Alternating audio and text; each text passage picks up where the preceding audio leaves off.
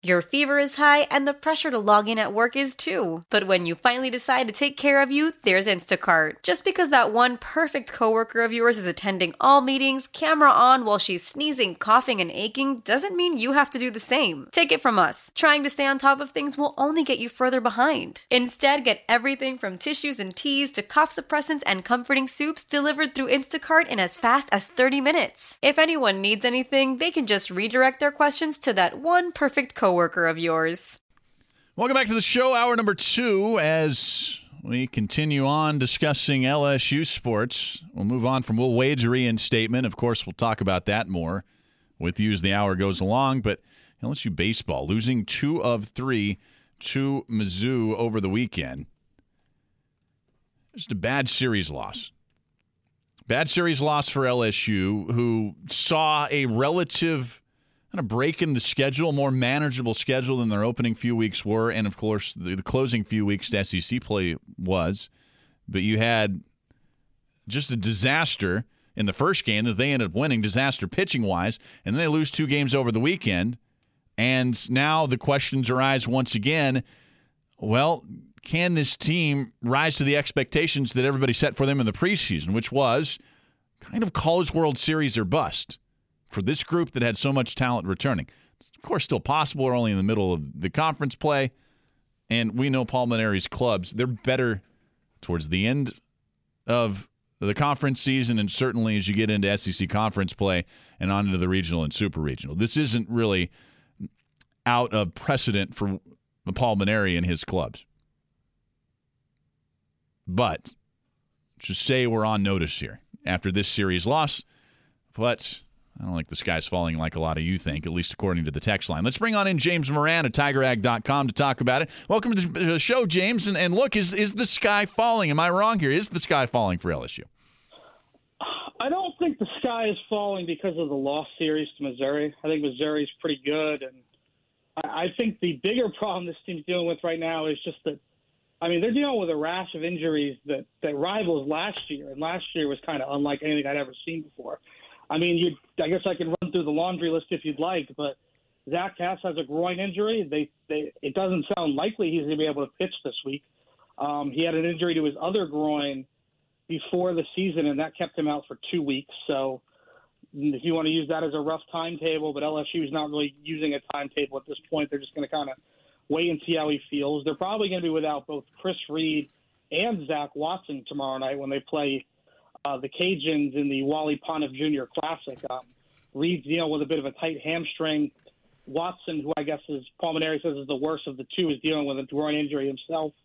Uh, they haven't been ruled out for this weekend, so hopefully they could be back for Florida if you're LSU. But the, those two guys aren't going to be available tomorrow night. They might be without Hal Hughes, who uh, collided with with Brandt Broussard against in the Missouri series, and then obviously the pitching. I mean, they're still without Jaden Hill, who's who's been out with a sore arm since the second week of the year.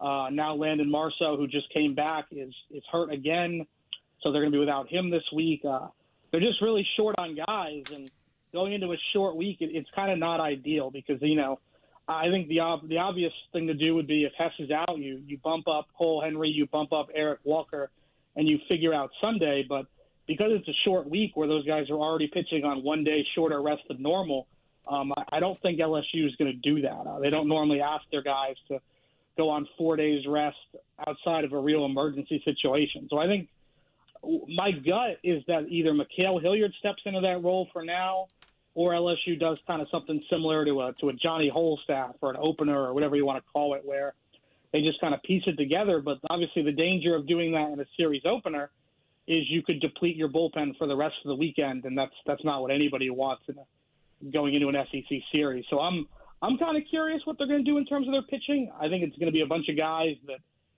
you know, if you look at the guys that they normally pitch in the midweek, uh, it's going to be those guys. But you know, if you'll probably see a lot of Clay Moffitt. You'll see Ry Gunter and Trey, Trent Vietmeier and probably Beck and and Fontenot and Peterson if they get a lead. But they're going to have to be really careful not to use anybody for very long tomorrow night because you know, they got to keep as many guys available to pitch that Thursday night game as possible if Zach Hess can't go. Yeah, the, the rash of injuries has just been incredible. Like you mentioned, James, going back to last year and really the last. Uh, if you look at this year, they act between the three guys I mentioned, Hess, Watson, and Reed.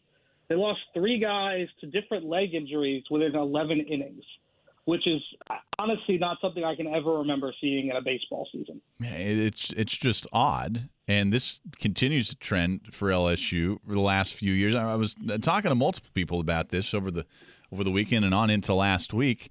And it's not just LSU that's seeing this, especially when you look at pitchers, James. You know this. There's more injuries oh, the now. thing is at the college level. It's, it's crazy. time if it's the pro level. I mean, the it seems like it's never been, uh, despite the fact that pitchers are not are going shorter amounts of time than they ever have in the history of baseball. There's just this rash of injuries, and people always ask me like, "Well, well, what's causing it?" Well, if I knew, if I could tell you that definitively, I probably wouldn't. I think some major league team would probably pay me a lot of money. To, You'd be in demand, yeah. But I, I think it's some kind of mix between these guys throwing all year round in high school with travel ball and you know everybody has a high school pitching coach and travel pitching coach and a personal pitching coach and you know the, these showcases where they go and they just try to throw as hard as they can maybe it's something with having to do with adjusting from the high school workload to the college workload uh, these are just ideas i've heard from different people i've talked to about it but uh, the more concerning it's as weird as this is going to say I think you're more concerned about the position players at this point. I mean, right now, let, us say Hal Hughes isn't available. LSU goes in tomorrow night with 11 healthy position players, and three of them are catchers. You know, I mean, all of a sudden you're probably going to have to play Brandt Broussard or Drew Bianco at third base, which I don't think was ever really part of the plan for this year. Um, obviously, Josh Smith's going to be your horse. You're going to need him to play every second of every inning while those other guys are out. Um, they do have a good a good situation in the outfield because they I've I've liked they've liked obviously what they've gotten out of Giovanni DiGiacomo, who's really been a godsend as they've dealt with injuries first to Daniel Cabrera and now to Zach Watson. It's James uh, Moran joining us here on the last lap at Smartest Moran on Twitter. And, that 20 win plateau in conference play is something Paul Mainieri's openly talked about. Uh, with these injuries, that it seems like a stretch with five series, uh, what five series left in conference play here that they're going to get there. James, is is that out of reach now?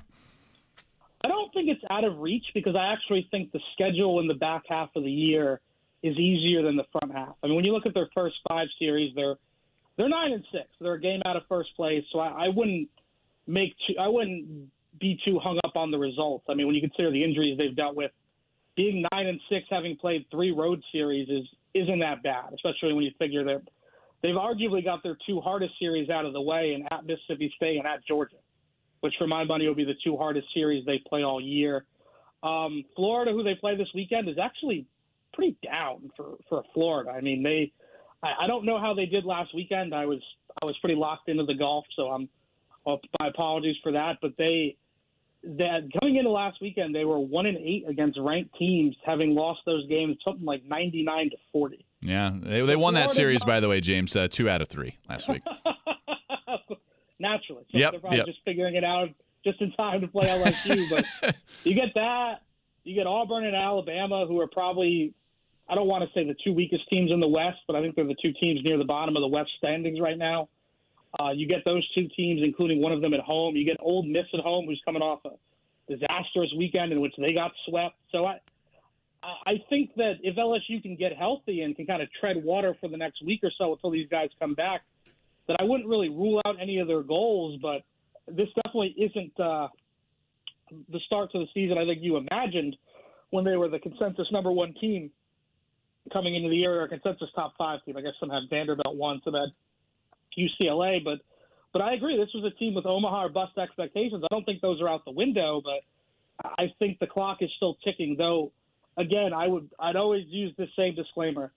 I, I've covered this team for five years, and like clockwork, they are better at the end of the year than they are in the middle, and this always seems to kind of take this route. But the one thing that's different is uh, they have a ton of injuries, and I'm just eventually, you know, you can say next man up all you want but there's a reason one guy's playing over another, and eventually you start having a weaker lineup. What I'd really be concerned about is their defense. I mean, you know, I'm not. This, this is no knock on on Bianco or or even Broussard, but how or Chris Reed was really steady at third base, aside from one bad weekend where he made a few errors and Hal Hughes is probably all around their best defender, as is Zach Watson. I mean, those are their, probably their two best defenders at the second and third levels of the defense, and you're going to be without them, and you're without Zach Hess, your best strikeout pitcher, which means whoever's pitching, there's probably going to be a lot more contact. That would uh, that concerns me a little bit in terms of the next couple weeks. So is it time, James, to start lowering expectations because of these injuries? If we're being objective and fair, is it start time to start lowering um, those College World Series or bust expectations? So. I don't think so. I mean, I don't, I don't think LSU would would. Um, I would say that people should be a little bit less wrapped up, and if they drop a midweek game here or there where they're pitching the you know the last five guys on the staff, but I think in terms of SEC stuff, uh, I don't think the expectations have really changed at all. I think they're just going to need to figure it out. Because I mean, look, the one thing with LSU baseball is people are never going to lower the expectations. I mean, you, we can say it would be fair to, but I don't think people are going to. So uh, I would say that considering the struggles Florida had, even though they won the series last weekend, I still think they're going into the series thinking they got to win two out of three. It's James Moran, who covers Tiger Sports and Tiger Baseball for TigerAg.com. Always appreciate the chats, James. Thanks so much. No problem, Seth. Thanks for having me on, man. We'll talk soon. You bet. And you can find his work at tigerag.com. And of course, yeah, follow him on Twitter. One of the great Twitter tags, Twitter handles out there, at smartest Moran. Follow him there. We'll take a break. I want to turn the page from LSU. Let's let's talk some Tiger. Let's talk some Masters and what we saw yesterday. One of the one of the great sports stories of our time. Great sports moments of our time. You might disagree. But that's okay. That's why we have the show. Give us a call 504 260 1870. Open lines, talking Tiger, talking Masters. What'd you think yesterday? Next on the last lap. So, yesterday, one of the great sports moments in my mind of our time Tiger Woods, after an 11 year drought, wins the Masters. 11 years between majors. It, it was improbable. It was really unthinkable before yesterday. We, we talked about it a lot. We'd speculated. Tiger entered as, as the betting favorite. But that's just because of his name, the brand that he carries, Tiger. But he won that tournament yesterday by one stroke. Dustin Johnson, Brooks Koepka, one stroke behind him. Woods was 13 under, 2 under on the day. And it was a sight. It was a sight that, frankly, I don't think that I will ever forget. It is me personally. I'm talking about me. I'm not talking about you. I understand here we've got some Tiger haters apparently in the audience tonight, which, which I don't. Uh, maybe I do get why you wouldn't like Tiger. I don't understand why you wouldn't appreciate the moment that you saw yesterday. Walking up to that that second putt it was a gimme. And the emotion that he showed after tapping in in his Sunday Tiger Red in Augusta with the crowd going nuts behind him and the emotion that he showed and then embracing his kids that that don't remember, weren't alive, weren't around to enjoy this Tiger. To enjoy the Tiger Woods that we all knew in his prime as the best golfer on the planet and maybe the best golfer who'd ever lived. He, he changed golf. Guys like Koepka and Spieth and McIlroy, these these weight room junkies, these heavy hitters. Where'd they get that from? They got it from Tiger. Golf wasn't a game. Golf wasn't a sport where you need to get in the weight room, get strength to get power. Well, Tiger did, and he changed how the sport was played. Man, uh, the fans yesterday chanting Tiger, Tiger, Tiger as he tapped in to win that. It was just incredible. I, I won't. It's one of those sports moments that I, I, I just won't forget. I won't. There's relatively few of them for me.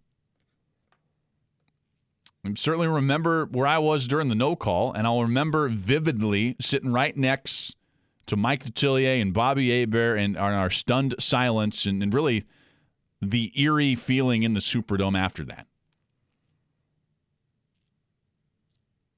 I'll remember that Saints San Francisco game, and I remember I was, I was sitting in my truck, was getting ready to officiate high school basketball that night, so I had to miss like the last 10 minutes of the game, that playoff game in, in 2011. January 2012, and listening to Jim Henderson's call of Alex Smith's run, and then the Vernon Davis catch and run. Just sitting in my truck outside of Newman High School, getting ready to officiate a high school basketball game. I'll never forget. I'll never forget the the disappointment and shock and and kind of the dejection I felt then. It was kind of the opposite. It wasn't a, a guy, a local guy, uh, a, a team we cheer for, even a, a golfer that many cheer for a lot. He hasn't been very likable off the course during the last decade. It's kind of a redemption story, a redemption arc. He's 43 now. He's not the same guy that he was when he was 33. He made some mistakes and some big ones, and I'm not exonerating him for that. But if you hate Tiger just because he was the face of golf or or his divorce or his substance abuse issues, then I think you're just too much of a purist, even for me, somebody who considers myself a sports purist. I loved the moment yesterday. It was great. It was just great. I'm getting lots of tweets here talking about Tiger and and why people don't like him because he's never come to the Zurich Classic. Didn't come here after Katrina. Lots of people didn't come here after Katrina. That's a personal moment to everybody here. But don't vilify him for that in my mind. Great moment. I just, I just wish people would let themselves enjoy that moment a little more. The people, anyways, who apparently didn't. That's why we watch. That's why we in, get invested in sports. That's why we enjoy sports. We're just talking to Jock Doucet about this, and he mentioned something that I've talked about before on the air a lot. That this is supposed to be an escape, an escape from the daily grind and, and the, the, political bickering and and the religious infighting and and the, the separation and the divides that we've set up between our various communities and, and cliques and demographics and friend groups and political ideologies. Sports brings us together. And in that moment yesterday, it, it felt like people came together with very few exceptions. There's not that many moments recently in sports that you could say that. Well, when's the last time that something brought us together, had almost everybody cheering for the same person, rooting for the same thing to happen as we saw as we saw yesterday. It's been a while. It's been a while. We were part of one here. When everybody was rooting for the Saints in that game in the Superdome against the Atlanta Falcons and everybody in the country, everybody in the world who was watching and the Gleason punt block and and the euphoria and celebration that happened here. That was one of those moments. I think yesterday was too. Not the same, doesn't matter the same, doesn't mean the same as that moment did here, but it still was, was something, a rare moment. And, and I really mean rare, rare in the, the truest sense of the word, moment that happened. Our Blue Runner Gumbo opinion poll Were you rooting for Tiger yesterday? 87% of you say yes, 13% saying no right now. You can cast your vote at WWL.com. Phone lines are open. Give us a call, 504 260 1870. Our text line is 870 870. Scott Rabalais at about 940. He was at the Masters. We'll discuss with him. And more thoughts on Will Wade and his reinstatement coming up. I'm Seth Dunlap. Logan's behind the glass. It's the last lap on WWL. Tomorrow on Sports Talk, Bobby and Christian are live from the Shrine on Airline as LSU takes on the Louisiana Raging Cajuns in the Wally Pontiff Jr. Classic. And pregame begins at 6:30, but before that, from 4 to 6:30, you'll have a little sports talk live from out there. We'll talk LSU baseball. I'll also talk a little Tiger Woods. You think he's back, or was it just one last show of his greatness? And can he catch Jack Nicklaus for the most major wins? He is three behind Jack. He has 15. Jack has 18. That's tomorrow on Sports Talk, 4 to 6:30 right here on WWL. To the phone lines we go at 504 260 1870. Joe in Mandeville, welcome to the show. That's got to be the next 30 for 30, don't you think? Uh, Tiger? Yep. Yeah, I think so. I, it was just an incredible moment, Joe, yesterday, and I think everybody would, would would love one of those, no doubt about it.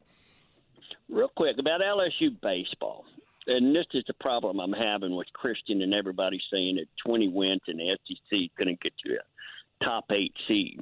Nobody wants to talk about this fallacy that LSU is got a losing record against the top 25.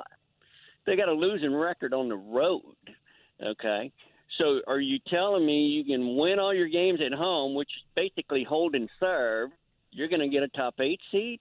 I don't think so. And then you look at the SEC.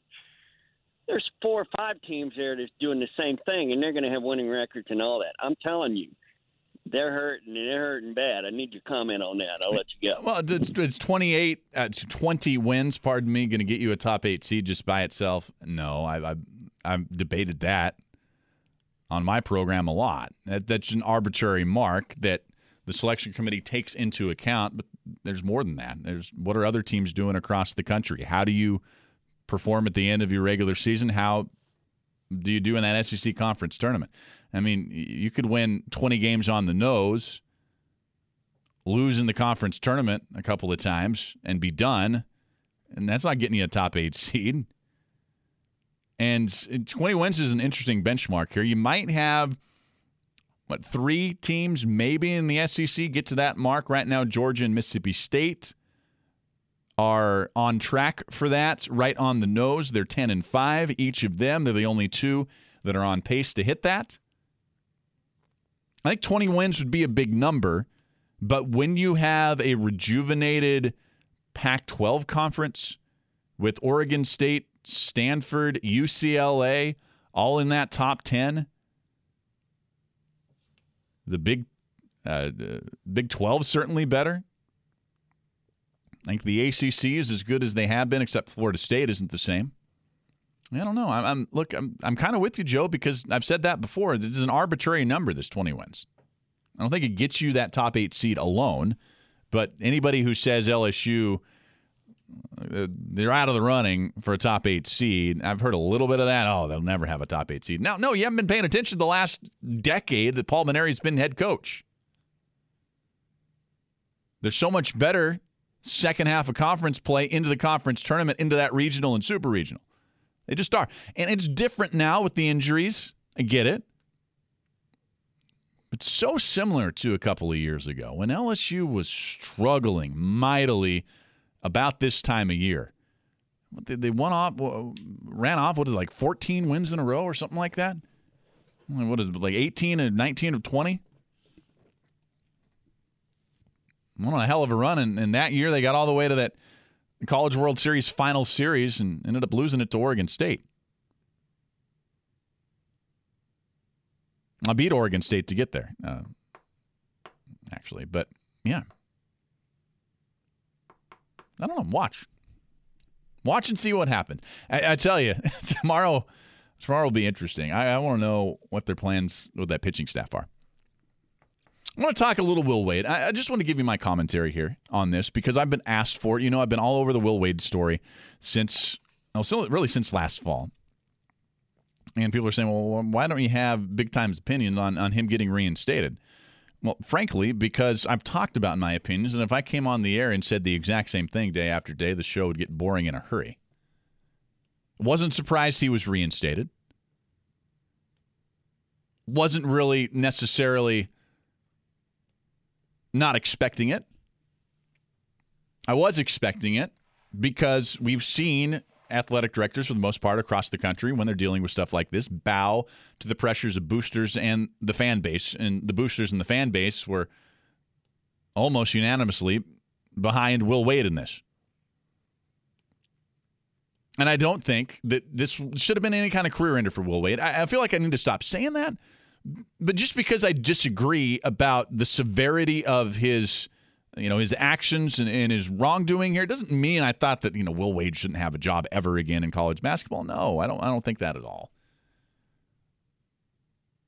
But breaking the rules, regardless of what you think about said rules, and then teaching our youths and then the students at LSU or, or players that, that he coaches or any of the fans and people watching this play out across the, the city, the region, the country, that LSU now is tacitly endorsing those actions? And I say tacitly, tepidly endorsing those because I understand and believe what they're doing is they're saying, well, okay, we're going to step back, and now, NCAA, it's on you. You do the dirty work for us.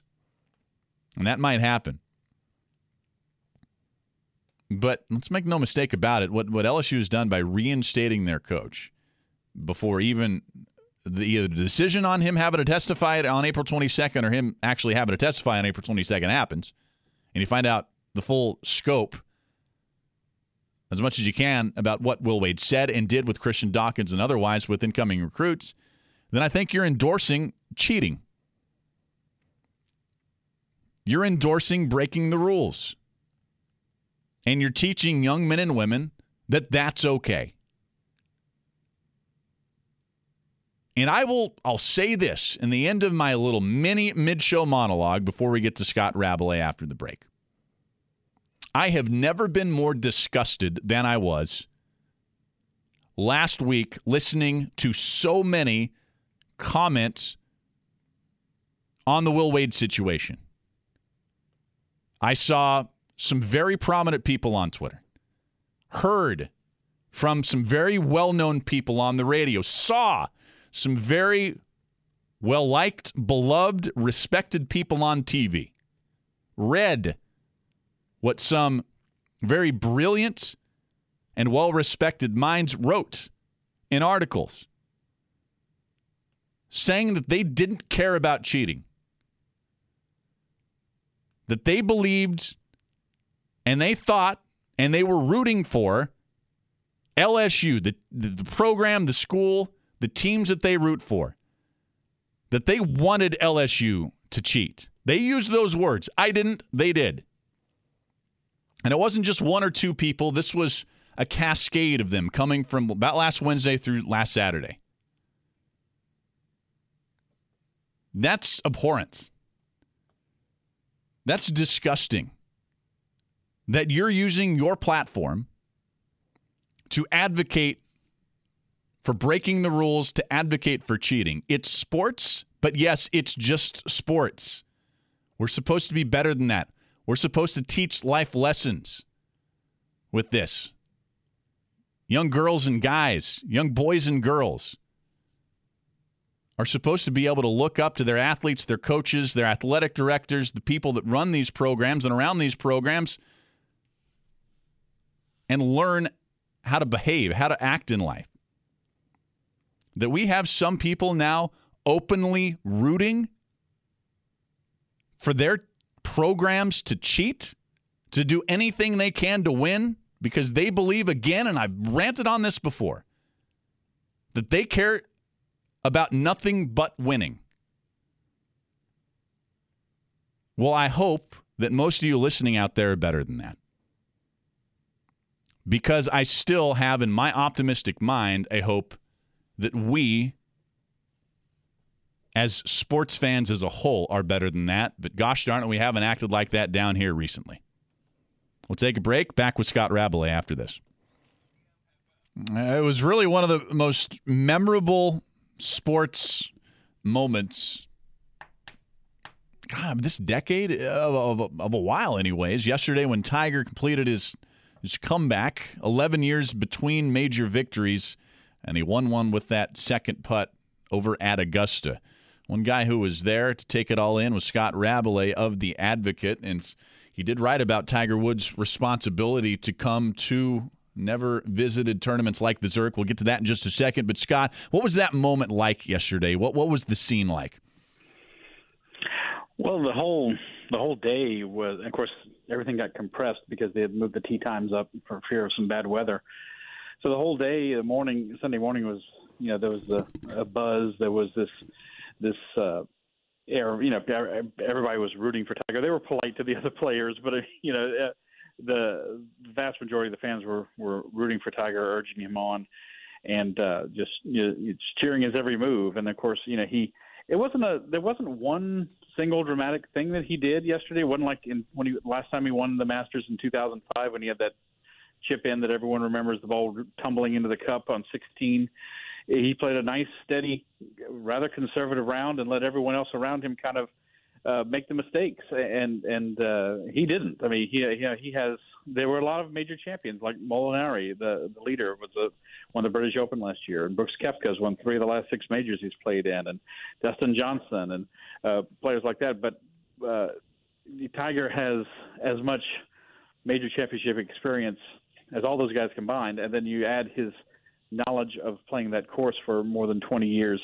Uh, he knows just about every blade of grass, uh, and it, was. Uh, a masterful performance of the Masters. Let's put it that way. Ah, well said. Scott Rabalais of the Advocate joining us at Rabalais ADV on on Twitter, and, boy, does does he still move the needle to use a very cliche term, unlike any golfer we've ever seen? Uh, because that's what I saw yesterday. I can't remember something like that since really Tiger won his last Master.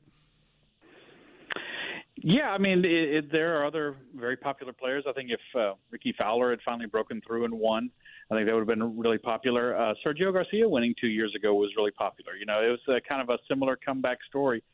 But you, you know, you couple the fact everyone loves a winner, and obviously Tiger's a winner. But you know, this, you know, you have to say, you know, he came back from a really difficult place. Uh, Nick, I'm I'm in the press building yesterday because you pretty much have to watch the last few holes on on television. You know, at uh, the back when the leaders on the back nine, because so many things are happening in so many different places. And at one point, there's about a dozen guys within a stroke or two of the lead. Uh, Nick Faldo said Tiger told him at the Champions Dinner a couple of years ago he was done. Yeah, his back was in such a con- state that he didn't think he could, he was worried more about just living a normal pain-free life. As Tiger said after the round yesterday, he couldn't lay down, he couldn't sit down. It, it was it just everything was painful, and he he he thought that his competitive golf career was over. Now he's won not only won a, a tournament, he won the Tour Championship to end last season in in Atlanta, but now he's won the the Masters, the uh, the most popular player in the world, winning the most popular golf tournament in the world. It's it's a it's a rather remarkable story when you couple so when you couple his talent and all his success with a comeback, it uh, it makes for a story that it, it, I think eclipses any of his other four wins, and I don't think it's anything we've seen since uh, Jack Nicklaus won the last of his six Masters back in 1986. a lot of people here in New Orleans, a lot of golf fans or sports fans in New Orleans, don't like Tiger because he's never visited the Zurich and also decided or did not come here after Katrina, perhaps when he could have to raise mm-hmm. money, raise awareness. You wrote about this today. Is, is he going to come this year? Is is that something that just isn't going to happen? Well, he was asked yesterday uh, in his very packed, press conference about his schedule the rest of the year, and what he said was, "He said I, I'm probably going to play less than I played last year, and last year he only played 18 tournaments all year on the PGA Tour, uh, so that's not encouraging for one thing. And another thing is, it, Tiger is is very much a creature of habit when it comes to his his schedule. He plays the four majors, of course. Then you have the FedEx Cup playoffs at the end of the year. That's three tournaments. Uh, he always plays Bay Hill in, in uh, Orlando, though he didn't play this year because his neck was bothering him. Uh, uh, the Players Championship, uh, a handful of other tournaments, and, and this if he if he's only going to play say 15 or 16 times total, that doesn't leave a lot of room for anything else. So uh, to expect that he was going to come and play in the Zurich uh, this year is um, is not it's not realistic. I mean, he, it's not ruled out, you know, 100%. But Tiger, you know, usually traditionally takes a break after the Masters uh, of you know two weeks up to a month. Uh, he's not playing at Hilton Head, South Carolina this week either. So uh, you know, I think there's always been a hope that he would that the the new format of the Zurich with the team format would would appeal to him, and maybe hey, I'd like to play with one of my buddies. I'd like to try that sometime. Uh, but I, I don't think he's coming. I, but I think he should. I mean, there's a handful of tournaments that I wrote in my column. Uh, it's on our website now and in tomorrow's papers. That uh, there's a handful of, of tournaments, older tournaments like like the Zurich, uh, which have been around for decades that he hasn't played in. The Bob Hope Desert Classic, uh, for one, uh, the Hawaiian Open, uh, now the Sony Open in Hawaii, uh, is another. One. The Travelers in uh, in Hartford, Connecticut, and and I really think it's not just a it's not just a guy playing in a tournament. It's a happening when Tiger goes to a, a tournament, and it would be a huge boon for any of these these events in any of these cities for him to come and play. And um, I, I really think he I really think he owes it to golf while he's still a competitive player to get around and play some of these tournaments, and hopefully one day he will. Scott Rabalais also wrote about Will Wade's reinstatement, and, and Scott, I know you don't write the headlines, but I thought the headline uh, was was apt because LSU uh, is the headline is betting that the worst is behind him and the program. Hoping is the key word there. It seems like uh, a lot of hope to have, considering the cloud that that still looms over him and the program, and isn't going to dissipate anytime soon. What'd you make of his reinstatement? Uh, we'd been hearing in recent days that this was becoming more and more likely. You know, he he he got new legal counsel, someone who's dealt with a lot of these kind of crisis situations for coaches, and uh, you know he the, the counsel encouraged him to meet with LSU, um, unlike his previous counsel who said don't say anything. And of course, journalistically, you you you have to feel when someone's not talking, then they've got something to hide. And so Will Wade finally came in and talked last Friday. Uh, obviously, they worked on things a couple more days, and LSU feels that whatever he said to them, and we don't know exactly what was said, is, is credible. That that, uh, that he denied wrongdoing or explained at least explained the you know what he said on the wiretap uh, conversations with Christian Dawkins that got him into so much trouble in the first place. That earned him the suspension. And uh, but like I said, to, to try to make a long story short, they are betting that he is being truthful with them, that he is not in, uh, involved in any wrongdoing, and that there's not going to be more things, more more damning evidence, more, you know, more more controversies to to come. Uh, he's in one way he's worth betting on because he's a really good young coach. I mean, he built the team that that led won the SEC regular season championship in one of the most com- one of the most uh, competitive years for the SEC in, in some time and uh, it would seem to be the kind of coach who can continue to help LSU win and win a lot in, in basketball. But then you have to say at what cost. And uh, I will say this for LSU: they have been very traditionally been very tightly controlling when it comes to compliance and that sort of thing. I don't think they would let Javonte Smart play if they really thought that, that there was some strong evidence that he was uh, involved in, in uh, some wrongdoing. And you know, they let him play after sitting out for one game. So we'll see going forward. But I mean, it's going to be interesting if he does testify in the trial next week in New York or Christian Dawkins or not. And if he does, what comes of that? And and uh, and meanwhile, LSU's got to be crossing their fingers a little bit that that uh, this is going to be as bad as it gets. Yeah, we'll probably find out on Friday when that motion gets ruled on whether the, the prosecution will win that motion to not have Wade and Sean Miller testify. finally, Scott, is Joe Alleva on the hot seat now? I know uh, the fan base feels like they, they want him to be on that proverbial hot seat.